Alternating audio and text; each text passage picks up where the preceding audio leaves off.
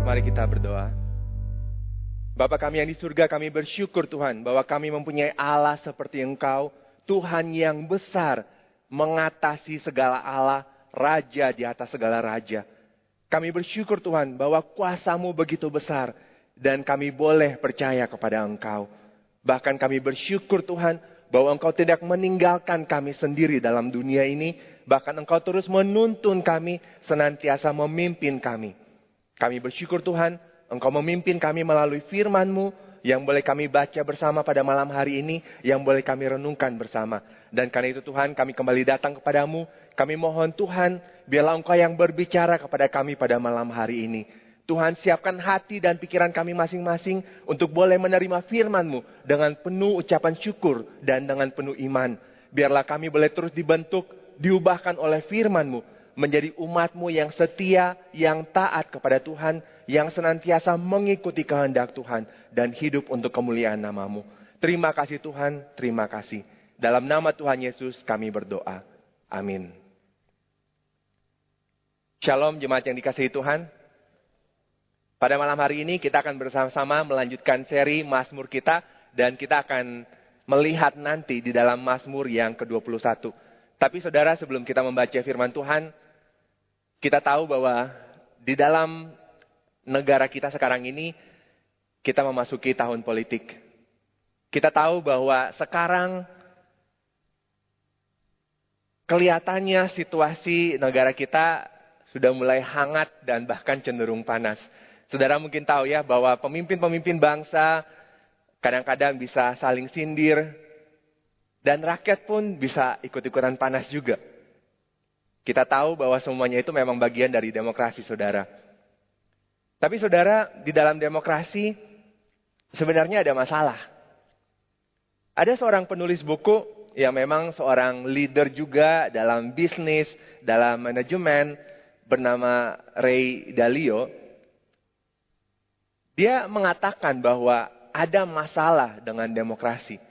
Dia mengatakan bahwa masalah dengan demokrasi adalah ketika demokrasi itu berasumsi bahwa semua pandangan, semua orang punya pandangan dan semuanya itu sama-sama berharga. Saudara, tentu saja kita tahu dalam demokrasi semua orang punya suara. Iya kan? Dan kita setuju dengan hal itu dan memang itu adalah hal yang penting. Semua orang punya suara. Nah, tetapi masalahnya ketika satu orang itu dia mungkin tidak memahami sesuatu hal yang terjadi. Dia memberikan suaranya, tapi bisa jadi itu bukan suara yang berharga. Dan itulah masalahnya. Ketika dia tidak memahami suatu hal, tetap dia bisa kasih suara. Sebagai contoh saudara, saudara mungkin bisa bertanya tentang saham kepada saya. Saya bisa memberikan pendapat saya tentang saham. Tapi itu bukan pendapat yang terbaik. Karena saya tidak mempelajari tentang saham. Dan ketika saya memberikan pendapat saya tentang saham, malah bisa jadi itu adalah pendapat yang salah. Karena saya tidak atau saya kurang memahami tentang saham. Nah saudara inilah yang masalahnya. Tentang politik juga sama. Kita tidak tahu semua detail. Dan ketika kita berbicara tentang politik, bahkan ada bias yang mempengaruhi opini kita. Bahkan ketika ada orang-orang yang mengajurkan satu hal, dua hal, apakah ada kepentingan di belakangnya? Kita tidak tahu. Ini masalah dengan demokrasi. Belum tentu pemimpin yang terbaik yang terpilih. Kenapa? Karena sangat bergantung kepada orang-orang yang memilih. Kalau semua orang yang memilih itu bukan orang-orang yang baik, kalau semua orang yang memilih itu bukan orang-orang yang berhikmat, maka pemimpin yang terpilih pun akan menjadi masalah. Tapi saudara kita tentu tahu bahwa demokrasi itu ada manfaatnya. Demokrasi berguna untuk mencegah satu orang menentukan segala hal. Mencegah, dengan kata lain, ada diktator. Ya kita tahu kita nggak suka dengan diktator. Dan memang itu hal yang salah, tidak benar. Ketika satu orang yang menentukan segala kebijakan, segala keputusan. Saudara kita punya masalah dengan diktator. Kita nggak mau ada diktator. Tapi kita juga punya masalah dengan demokrasi juga. Pertanyaannya, apa sistem pemerintahan yang terbaik? Ada satu riset yang pernah dilakukan oleh mereka di uh, Amerika, universitas. Mereka melakukan riset berbicara tentang sistem pemerintahan. Dan mereka mengatakan bahwa meskipun setiap sistem pemerintahan ada plus minusnya, tapi demokrasi itu lebih baik daripada diktator. Kenapa? Karena ketika terjadi krisis, demokrasi bisa lebih cepat beradaptasi. Karena kita bisa memilih, selalu bisa memilih pemimpin yang baru di dalam demokrasi. Berbeda dengan diktator. Karena itu di dalam krisis, demokrasi bisa lebih cepat beradaptasi. Nah tapi kemudian kesimpulannya saudara, bahwa kuncinya sebenarnya bukan di dalam sistem pemerintahan. Sistem pemerintahan apa pun bisa mempunyai plus, bisa mempunyai minus, tapi yang menjadi kunci adalah siapa yang berkuasa. Dengan kata lain, pemimpinnya ini bagus nggak? Apakah pemimpin ini dapat dipercaya? Apakah pemimpin ini memang benar-benar memikirkan rakyat? Itulah kuncinya, bukan sistem pemerintahannya. Bahkan saudara, kalau kita belajar, zaman dulu ratusan tahun yang lalu, itu ada yang dikenal sebagai sistem kerajaan. Kita tahu kerajaan berarti raja itu tidak dipilih. Tapi bisa ada dinasti dan itu turun-temurun dari ayahnya, kemudian anaknya pangeran menjadi raja juga dan seterusnya. Tapi bukan berarti bahwa semua raja itu diktator. Ada raja yang bagus dan ada raja yang tidak bagus. Sekali lagi, bukan bergantung kepada sistem pemerintahan, tetapi kepada yang memerintah itu. Siapa pemimpinnya, itulah yang menjadi kuncinya. Saudara, kalau kita membaca Alkitab, di dalam perjanjian lama kita tahu bahwa Israel bangsa Israel mereka menganut sistem kerajaan dan ada raja-raja yang memerintah. Tapi saudara, bagi umat Israel, raja yang tertinggi ialah Tuhan sendiri. Raja yang tertinggi ialah Tuhan. Dan bahkan raja mereka pun harus tunduk kepada Tuhan. Kita tahu bahwa di dalam perjanjian lama, ketika raja-raja itu memerintah, ada nabi-nabi yang menjadi penasehat raja. Bahkan sebelum raja itu memerintah, biasanya diurapi dulu. Dan siapa yang mengurapi? Imam yang mengurapi. Sebagai tanda bahwa memang inilah raja yang dipilih oleh Tuhan. Dan karena itu memerintah di bawah Tuhan. Sebagai contohnya kita lihat ketika Daud sebelum menjadi raja, dia diurapi oleh Samuel. Nabi Samuel sebagai tanda bahwa inilah raja yang dipilih oleh Tuhan. Nah jadi saudara kita melihat bahwa setiap Sistem pemerintahan belum tentu benar, belum tentu bagus, semuanya ada plus minus. Bahkan di dalam sistem kerajaan pun bukan berarti bahwa kerajaan itu adalah hal yang salah. Tergantung rajanya. Bagi umat Israel, raja yang tertinggi adalah Tuhan sendiri. Nah saudara, malam hari ini kita berbicara tentang Mazmur Raja. Kita melanjutkan apa yang telah kita pelajari dua minggu lalu. Dan Mazmur 21 ini melengkapi doa mohon kemenangan bagi raja yang telah kita pelajari bersama di dalam Mazmur 20 dua minggu yang lalu. Konteksnya kita tidak terlalu tahu apa konteks dari Mazmur 21 ini. Apakah di sini ada perayaan kemenangan ketika raja itu kembali dari perang? Apakah di dalam Mazmur 21 ini ada penobatan bagi raja? Penobatan sang raja. Kita tidak tahu konteksnya, tapi kelihatannya memang ini ada Mazmur 21 ini adalah suatu liturgi. Suatu liturgi yang dipakai dalam upacara dan bersifat seremonial. Dan memang zaman sekarang pun saudara, kalau saudara mengikuti berita beberapa bulan lalu, ada penobatan raja di Inggris. Saudara mungkin mengikuti ya, ada raja baru di Inggris yaitu Charles ketiga. Bagaimana pada saat itu ketika Raja Charles ini dinobatkan, ada upacaranya, dan bahkan di dalam upacara penobatan itu ternyata ada kebaktian juga. Ternyata ada liturginya, meskipun dimodifikasi.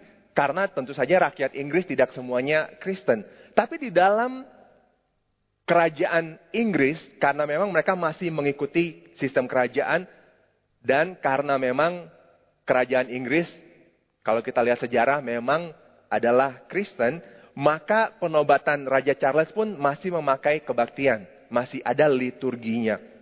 Nah saudara ketika kita membaca Mazmur 21 nanti, kita melihat bahwa ini adalah liturgi yang dipakai pada saat upacara kerajaan. Jadi memang ada puji-pujiannya, memang ada bacaannya, mungkin bahkan ada bacaan bertanggapan. Nah, kita akan membaca bersama-sama dan nanti saudara bisa melihat kira-kira inilah struktur dari Mazmur pasal 21 ini. Bagaimana kita akan melihat bahwa memang seakan-akan ada kiasmus atau ada seperti sandwich. Ada atas bawahnya dan di tengah-tengahnya seperti sandwich, di tengah-tengahnya ada hal yang penting. Kalau sandwich itu tengah-tengahnya ada dagingnya, itulah pusatnya gitu. Nah, ini juga sama ada atas bawahnya, dan di tengah-tengahnya ada hal yang penting sebagai pusatnya. Saya mengajak kita untuk membaca sama-sama. Mari kita membuka Alkitab kita dari Mazmur pasal yang ke-21. Mazmur pasal 21, kita akan membacanya. Dan saya akan membacanya bagi kita semua. Mazmur 21 dimulai dari ayatnya yang pertama. Untuk pemimpin biduan, Mazmur Daud. Tuhan, karena kuasa mula raja bersuka cita. Betapa besar kegirangannya karena kemenangan yang daripadamu. Apa yang menjadi keinginan hatinya telah kau, kau karuniakan kepadanya. Dan permintaan bibirnya tidak kau tolak. Sebab engkau menyambut dia dengan berkat melimpah. Engkau menaruh mahkota dari emas tua di atas kepalanya. Hidup dimintanya daripadamu. Engkau memberikannya kepadanya dan umur panjang untuk seterusnya dan selama-lamanya Besar kemuliaannya karena kemenangan yang daripadamu. Keagungan dan semarak telah kau karuniakan kepadanya. Ya, engkau membuat dia menjadi berkat untuk seterusnya. Engkau memenuhi dia dengan sukacita di hadapanmu. Sebab raja percaya kepada Tuhan. Dan karena kasih setia yang maha tinggi, ia tidak goyang. Tanganmu akan menjangkau semua musuhmu. Tangan kananmu akan menjangkau orang-orang yang membenci engkau. Engkau akan membuat mereka seperti perapian yang menyala-nyala pada waktu engkau menampakkan diri ya Tuhan. Murka Tuhan akan menelan mereka dan api akan memakan mereka. Keturunan mereka akan engkau binasakan dari muka bumi dan anak cucu mereka dari antara anak-anak manusia. Apabila mereka hendak mendatangkan malapetaka atasmu, merancangkan tipu muslihat, mereka tidak berdaya. Ya, engkau akan membuat mereka melarikan diri. Dengan tali busurmu, engkau membidik muka mereka. Bangkitlah ya Tuhan di dalam kuasamu. Kami mau menyanyikan dan memasmurkan keperkasaanmu. Demikian firman Tuhan. Nah saudara, seperti yang kita lihat di dalam Mazmur ini, dari ayat yang kedua sampai ayat yang ketujuh, itu ditujukan kepada Tuhan. Kita bisa melihat bahwa memang ini dialamatkan kepada Tuhan dan ada ucapan syukur atas berkat yang telah Tuhan berikan kepada Raja. Dikatakan bahwa raja bersuka cita karena kuasa Tuhan. Tuhan memberi apa yang diinginkan. Apa yang diinginkan? Kemenangan. Kemenangan. Ketika raja itu maju berperang, Tuhan memberikan kemenangan. Tentu saja kita tahu ketika raja maju berperang, pasti ada resiko. Ada resiko tewas di medan peperangan itu. Tapi ternyata di sini kita melihat, bisa melihat bahwa Tuhan menjaga, bahwa Tuhan memelihara raja, bahkan Tuhan memberikan hidup panjang umur karena memang selamat dari peperangan itu. Bahkan hidup dikatakan seterusnya. Raja bisa menang perang, bahkan mendapat umur panjang, mendapat kemuliaan, keagungan karena kuasa Tuhan. Nah karena itu di dalam ayat yang kedua sampai ayat yang ketujuh ini seakan-akan umat Tuhan itu ketika mereka mengadakan seremoni ini, upacara ini. Mereka sama-sama memuji Tuhan, mereka bersyukur atas kebaikan Tuhan, atas kemurahan Tuhan yang telah ditujukan. Yang telah ditunjukkan bukan hanya bagi raja, tapi juga bagi rakyat, tapi juga bagi bangsa yang dipimpin oleh raja ini. Tentu saja ketika raja menang, maka rakyatnya juga menang. Ketika raja itu bisa menang perang, maka bangsa itu tidak akan di, diperbudak, tidak akan masuk dalam kekalahan dan perbudakan atau kelaparan dan hal yang lain sebagainya. Karena itu sekali lagi di dalam ayat yang kedua sampai ketujuh ini ada ucapan syukur. Ucapan syukur atas apa yang telah terjadi di masa lalu. Raja mengalami kemenangan, rakyat semua umat Tuhan juga telah mengalami berkat-berkat Tuhan yang telah Tuhan tunjukkan melalui raja mereka. Saudara saya telah menikah 12 tahun lebih. Ini foto ketika saya menikah dan tentu saja masih muda. 12 tahun yang lalu. Saudara ketika saya melihat ke belakang, saya juga bersyukur atas berkat Tuhan. Bersyukur karena Tuhan yang telah memberikan istri yang baik. Bukan hanya istri yang baik, tapi menjadi seorang support bagi saya. Tuhan memberikan apa yang diinginkan. Bukan hanya teman hidup, tapi seorang partner dalam pelayanan dan karena itu kalau saya melihat ke belakang tentu saja saya bersyukur. Ketika masuk dalam pelayanan pasti ada resiko. Ada resiko kecewa, ada resiko gagal. Tapi selalu bagi saya ada istri yang menjadi support bagi saya. Dan karena itu saya bersyukur atas kebaikan Tuhan melalui istri. Kebaikan Tuhan bukan hanya bagi saya, tapi juga bagi jemaat yang saya layani. Bisa sama-sama merasakan dan mengalami kebaikan Tuhan, kemurahan Tuhan. Baik kepada saya, tapi juga kepada teman-teman yang lain.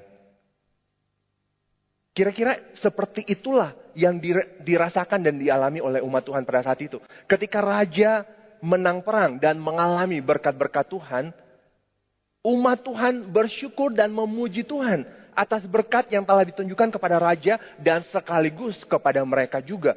Dan karena itu mereka sama-sama di dalam upacara ini mereka memuji Tuhan, bersyukur atas kebaikan Tuhan kepada mereka dan kepada raja.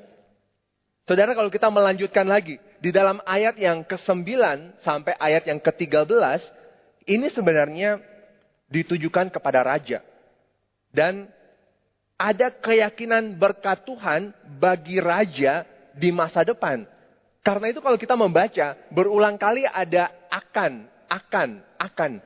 Bukan telah, bukan masa lalu, tapi di masa depan akan terjadi, akan menang dan sebagainya. Karena memang ini berbicara tentang keyakinan mereka akan berkat Tuhan di masa depan. Raja akan menang. Nah di sini memang di dalam Alkitab kita ada sedikit masalah interpretasi dan terjemahan. Karena sekali lagi ini bukan ditujukan kepada Tuhan. Di dalam ayat yang ke-9 sampai ayat yang ke-13 lebih tepatnya kalau kita membaca ayat-ayat ini, terutama di dalam bahasa aslinya, lebih ditujukan kepada raja. Jadi mu, kalau kita membaca dalam Alkitab kita ada mu huruf besar, itu tidak tepat. Karena kalau huruf besar itu kan ditujukan kepada Tuhan. Nah seharusnya itu ditujukan kepada raja sendiri. Contohnya di dalam ayat yang ke-10. Ayat ke-10 terjemahan Alkitab TB2 itu lebih tepat. Karena di dalam ayat ke-10 itu kalau kita melihat ayat yang ke-10 TB1 itu ada kata-kata pada waktu engkau menampakkan diri ya Tuhan. Padahal tidak ada kata itu di dalam bahasa aslinya. Jadi karena itu TB2 menerjemahkan pada waktu engkau tampil Kemudian baru dikatakan dalam murkanya Tuhan akan menelan mereka dan seterusnya. Jadi sekali lagi, ayat-ayat dari ayat yang ke-9 sampai ayat ke-13 sebenarnya ditujukan kepada raja. Dengan suatu keyakinan bahwa Tuhan akan terus menyertai raja. Dengan suatu keyakinan bahwa Tuhan akan memberikan kemenangan kepada raja. Seperti sebelumnya, ketika Tuhan menyertai dan memberkati sehingga raja menang, di masa depan akan terjadi juga. Jadi ini merupakan suatu deklarasi tentang kemenangan raja di masa depan karena berkat dan kuasa Tuhan kepada raja. Nah jadi saudara, kalau ayat yang kedua sampai yang ketujuh tadi, itu tentang berkat Tuhan di masa lalu. Ayat yang ke-9 sampai ayat ke-13 ini, keyakinan akan berkat Tuhan di masa depan. Dan kalau saudara masih ingat, yang tadi saya katakan tentang strukturnya, di tengah-tengahnya, di ayat yang ke-8, itu sebagai pusat dari Mazmur ini, ada berkat berdasarkan perjanjian Tuhan dengan umatnya. Nah inilah yang sering kali dikatakan sebagai covenant theology. Ada konsep tentang perjanjian antara Tuhan dengan umatnya. Dan inilah yang diangkat sebagai pusat Tadi dikatakan bahwa berkat Tuhan akan menyertai raja. Berkat Tuhan akan menyertai raja. Di pusatnya itu. Kenapa berkat Tuhan menyertai raja? Karena ada perjanjian antara Tuhan dengan umatnya. Ada berkat berdasarkan kasih setia Tuhan kepada umatnya. Karena ada kasih setia Tuhan. Tapi juga karena raja percaya.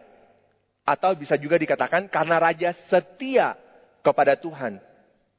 Karena itu ada berkat Tuhan. Nah, jadi perjanjian ini, covenant ini sebagai dasar dan pusat dari kehidupan bangsa. Sebagai umat Tuhan, mereka mempunyai perjanjian dengan Tuhan. Dan ini mempengaruhi seluruh kehidupan bangsa mereka. Bahkan mempengaruhi seluruh aspek pemerintahan raja. Raja yang baik, raja yang benar, seharusnya raja yang percaya kepada Tuhan dan raja yang tetap setia kepada Tuhan. Saudara ini sebenarnya mengikuti apa yang telah Tuhan janjikan kepada umat Israel. Ketika Tuhan menyelamatkan dan melepaskan mereka dari Mesir, ketika mereka keluar dari perbudakan di Mesir, kemudian mereka sampai ke Gunung Sinai, Tuhan mengadakan perjanjian dengan mereka. Dan Tuhan mengatakan bahwa jika kamu setia, maka kamu akan menjadi umat Tuhan. Tuhan akan menjadi Tuhan mereka. Nah inilah perjanjian antara Tuhan dengan umatnya. Dan bukan hanya pada saat itu. Setelah mereka diselamatkan. Sebelum mereka masuk ke tanah kanaan. Sebelum mereka masuk ke tanah perjanjian. Diulang kembali. Ada yang namanya berkat dan kutuk. Di dalam ulangan pasal yang ke-28 dan ke-29. Di situ kembali ditekankan. Jika kamu setia. Maka akan ada berkat-berkat Tuhan. Termasuk mereka akan menang perang berhadapan dengan musuh, mereka akan menang. Jika mereka setia kepada Tuhan, Tuhan akan memberkati mereka. Nah inilah kembali yang menjadi dasar dari Mazmur 21 ini. Bahwa ada perjanjian Allah dengan umatnya. Raja yang mewakili seluruh rakyat. Yang memimpin seluruh bangsa. Raja harus terus percaya dan setia kepada Tuhan. Dan dengan demikian berkat-berkat Tuhan akan terus dilimpahkan, akan terus dicerahkan kepada mereka Pertama kepada raja, tapi juga kepada seluruh bangsa. Jadi saudara, Mazmur 21 ini adalah suatu liturgi ketika perjanjian Allah dengan umatnya diafirmasi kembali. Ketika perjanjian Allah dengan umatnya diingat. Mereka ingat bahwa kemenangan dan keselamatan yang didapatkan, yang diraih, itu bukan karena kehebatan militer mereka. Bukan karena rajanya yang hebat berperang. Bukan. Tapi keselamatan dan kemenangan yang mereka dapatkan itu karena kuasa Allah. Karena kasih setia Allah yang bekerja bagi umat pilihannya. Karena ada perjanjian antara Tuhan dengan umatnya. Umatnya akan diberkati lagi. Di masa depan akan terus mendapat berkat, mereka akan terus menang. Tapi semua bergantung kepada raja. Apakah raja setia atau enggak? apakah umat setia atau tidak. Jadi ingatan mereka akan masa lalu, semua berkat-berkat Tuhan yang telah mereka alami, mereka rasakan, itu membentuk seharusnya membentuk iman mereka sekarang ini. Dan iman mereka sekarang ini yang kemudian akan menjadi dasar sukses bagi mereka di masa depan. Jadi sekali lagi, ingatan masa lalu akan semua berkat Tuhan membentuk iman mereka sekarang dan itulah yang menjadi dasar untuk sukses di masa depan. Saudara, ketika saya menikah, saya pakai ilustrasi menikah lagi, pakai ilustrasi istri karena saya belum punya anak. Nanti kalau saya punya anak mungkin saya pakai ilustrasi anak. Tapi saya pakai ilustrasi menikah dulu istri saya. Ketika saya menikah, ketika kami menikah, tentu ada perjanjian antara suami istri. Saudara ketika menikah pun seharusnya melakukan hal yang sama ada janji yang kita harus ucapkan. Saya, kemudian kita menyebut nama kita, mengambil engkau, kita menyebut nama pasangan kita sebagai suami atau istri. For better, for worse, for richer, for poorer. Maksudnya di dalam situasi apa pun, kita berjanji akan mengasihi pasangan kita. Sampai maut memisahkan. Atau sampai Tuhan Yesus datang kedua kali. Kalau Tuhan Yesus datang lebih cepat, ya Tentu sampai saat itu. Tapi itulah janji kita kepada satu sama lain. Bahwa kita akan menjadi pasangan suami istri sampai maut memisahkan kita. Dan saudara, perjanjian itulah yang menjadi dasar atau pusat di dalam relasi kita di dalam pernikahan itu. Itulah yang seharusnya menjadi pusat atau dasar bagi kehidupan suami istri. Sehingga ketika kita berantem misalnya, kita harus ingat lagi, oh iya memang dulu pernah bikin janji. Terus, ini adalah pasangan sampai maut memisahkan. Sehingga saya dan istri pun harus terus belajar percaya satu sama lain, terus belajar setia kepada satu sama lain, terus berusaha bersama. Meskipun ada perbedaan-perbedaan, tapi harus ingat, kami pernah berjanji di hadapan jemaat dan di hadapan Tuhan. Dan perjanjian itulah yang menjadi dasar dan pusat dalam relasi dan kehidupan kami bersama. Sehingga meskipun di dalam keseharian mungkin ada lelucon aneh tiap hari. Tapi ya selalu nyaman bersama. Dan janji tak akan ke mana-mana. Karena kami pernah berjanji. Itulah yang menjadi dasar. Ingatan masa lalu membentuk relasi sekarang. Dan itu yang menjadi dasar untuk sukses di masa depan. Sama dengan bangsa Israel. Perjanjian antara Tuhan dengan umatnya menjadi dasar menjadi pusat dalam kehidupan berbangsa, bernegara mereka, bahkan di dalam aspek pemerintahan raja, harusnya perjanjian itulah yang menjadi dasar dan pusat bagi mereka. Sehingga di Mazmur 21 ini saudara kalau kita terus membaca ayat yang terakhir ini ditutup dengan doa dan pujian umat kepada Tuhan.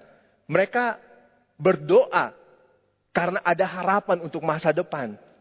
Mereka meminta bangkitlah ya Tuhan di dalam kuasamu. Mereka kembali meminta penyertaan Tuhan. Terutama di dalam perang itu, dalam situasi konteks perang, bangkitlah ya Tuhan di dalam kuasamu. Doa agar apa yang dinyatakan oleh Tuhan itu terus dapat menjadi kenyataan.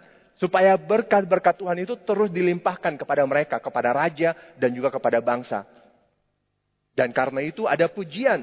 Kami mau menyanyikan dan memasmurkan keperkasaanmu.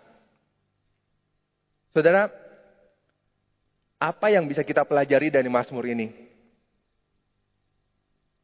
Kita tidak hidup dalam sistem kerajaan. Kita tidak mempunyai raja yang memimpin kita.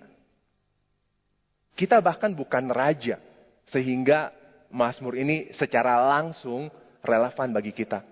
Kita mungkin tidak bisa relate dengan Mazmur ini. Tapi sebenarnya kita harus ingat bahwa kita pun adalah umat Tuhan. Dan sebagai umat Tuhan, ada perjanjian antara Tuhan dengan kita sebagai umatnya. Ada covenantnya itu. Tuhan akan terus memberkati kita jika kita setia, jika kita percaya kepada Tuhan, maka kita akan mengalami semua berkat-berkat Tuhan. Ada perjanjian itu. Tapi saudara, kita tahu kita tidak setia sebagai umat Tuhan. Bahkan kita tahu bahwa pemimpin kita juga tidak setia Apakah ada harapan bagi kita? Apakah ada harapan bahwa kita bisa mendapat berkat-berkat Tuhan itu? Apakah ada harapan kita bisa menang kalau memakai kata-kata Mazmur 21 ini? Sebagai umatnya memang kita tahu bahwa kita sering tidak setia. Kita harus jujur mengakui hal itu. Tapi saudara, kita bersyukur bahwa raja kita selalu setia. Siapa raja kita? Yesus. Yesus Kristus. Kristus adalah kata yang sama seperti Mesias. Hanya bahasa yang berbeda. Kristus bahasa Yunani, Mesias bahasa Ibrani. Tapi artinya sama, yaitu yang diurapi. Dan sekali lagi, saudara, siapa yang diurapi? Kalau kita melihat di dalam perjanjian lama, raja. Raja yang diurapi. Sehingga kalau kita melihat Yesus Kristus, Kristus bukanlah marganya. Kristus bukanlah family name, tapi Kristus adalah raja. Sehingga kita bisa mengatakan Yesus Kristus atau Yesus Mesias atau Yesus Raja. Yesus adalah raja kita dan kita tahu bahwa raja kita Yesus setia kepada Allah. Di dalam Filipi pasal yang kedua, ayat yang ke-8 dikatakan bahwa Yesus taat atau setia kepada Bapa bahkan sampai mati di kayu salib. Dan saudara, kesetiaan Yesus itulah yang menjadi dasar bagi kita untuk menerima kemenangan demi kemenangan. Kesetiaan Yesus itulah yang menjadi dasar bagi kita untuk menerima berkat Tuhan. Baik sekarang ini maupun di masa yang akan datang. Kita akan terus menerima berkat Tuhan. Karena Raja kita setia. Ingat akan masa lalu. Masa lalu di dalam Roma pasal yang ke-8 dikatakan bahwa Allah tidak menyayangkan anaknya sendiri. Tetapi menyerahkannya bagi kita semua. Itu yang telah terjadi di masa lalu. Allah menyerahkan anaknya bagi kita semua. Sehingga kita bisa selamat. Ingat akan masa lalu ini. Dan karena itu di masa depan. melanjutkan dari Roma, dikatakan bahwa kita ini lebih dari orang-orang yang menang. Kita lebih dari orang-orang yang menang karena kita selalu ada di dalam kasih Allah dan tidak ada yang bisa memisahkan kita dari kasih Allah yang telah kita terima itu di dalam Kristus Yesus Tuhan kita. Ingatan akan masa lalu, apa yang telah Allah lakukan, membentuk iman kita sekarang ini, dan itulah yang menjadi harapan bagi kita masa depan, bahwa kita akan terus menerima berkat-berkat Tuhan, termasuk keselamatan, termasuk hidup yang kekal itu. Kita lebih dari pemenang. Kenapa? Sebab Yesus setia kepada Allah. Yesus setia kepada Bapa dan karena kasih setia Allah, maka kita tidak akan goyah selama-lamanya. Saudara, kita tidak tahu siapa presiden kita yang akan datang. Tahun depan kita tidak tahu apa yang akan terjadi. Tapi saudara, siapa pun presiden kita nanti, ingatlah bahwa raja kita hanya satu, yaitu Yesus Kristus. Apa pun yang akan terjadi dalam politik, seharusnya tidak boleh memecah kita kalau raja kita adalah satu, yaitu Yesus. Kita harus terus percaya kepada raja. Bahkan kita bersyukur bahwa raja kita adalah raja yang setia, raja yang bisa dipercaya. Kita tahu siapa pun pemimpin di dunia ini, manusia akan selalu mengecewakan kita, manusia tidak sempurna, dan bahkan manusia pun akan gagal. Tapi kita percaya, kita bersyukur. Yesus sebagai Raja kita, dia setia. Dia telah menunjukkan kesetiaannya. Dan dengan itulah kita bisa menerima semua berkat Tuhan. Sekarang kita pun ter perlu terus percaya. Kita perlu terus setia kepada Raja kita. Mari kita berdoa. Bapak di surga kami bersyukur untuk firman-Mu yang boleh kami baca dan renungkan bersama pada malam hari ini. Bersyukur kami punya raja yang setia dan dapat dipercaya. Dan melalui Raja Yesus, kami boleh menerima semua berkat-berkat Tuhan. Termasuk keselamatan, termasuk hidup yang kekal. Termasuk pengampunan dosa. Kami bersyukur Tuhan untuk berkat-berkat-Mu ini dan kami berdoa, Tuhan Engkau yang tolong kami untuk boleh terus menjadi umat-Mu yang setia kepada Tuhan di dalam segala kehidupan kami. Ingatkan kami Tuhan atas semua berkat-berkat yang telah Tuhan berikan pada kami. Dan biarlah itu yang terus membentuk iman kami pada saat ini. Dan kami boleh terus setia kepada Tuhan. Terima kasih Tuhan. Sekali lagi terima kasih untuk anugerah dan berkatmu yang begitu luar biasa bagi kami. Dalam nama Tuhan Yesus kami bersyukur dan kami berdoa. Amin.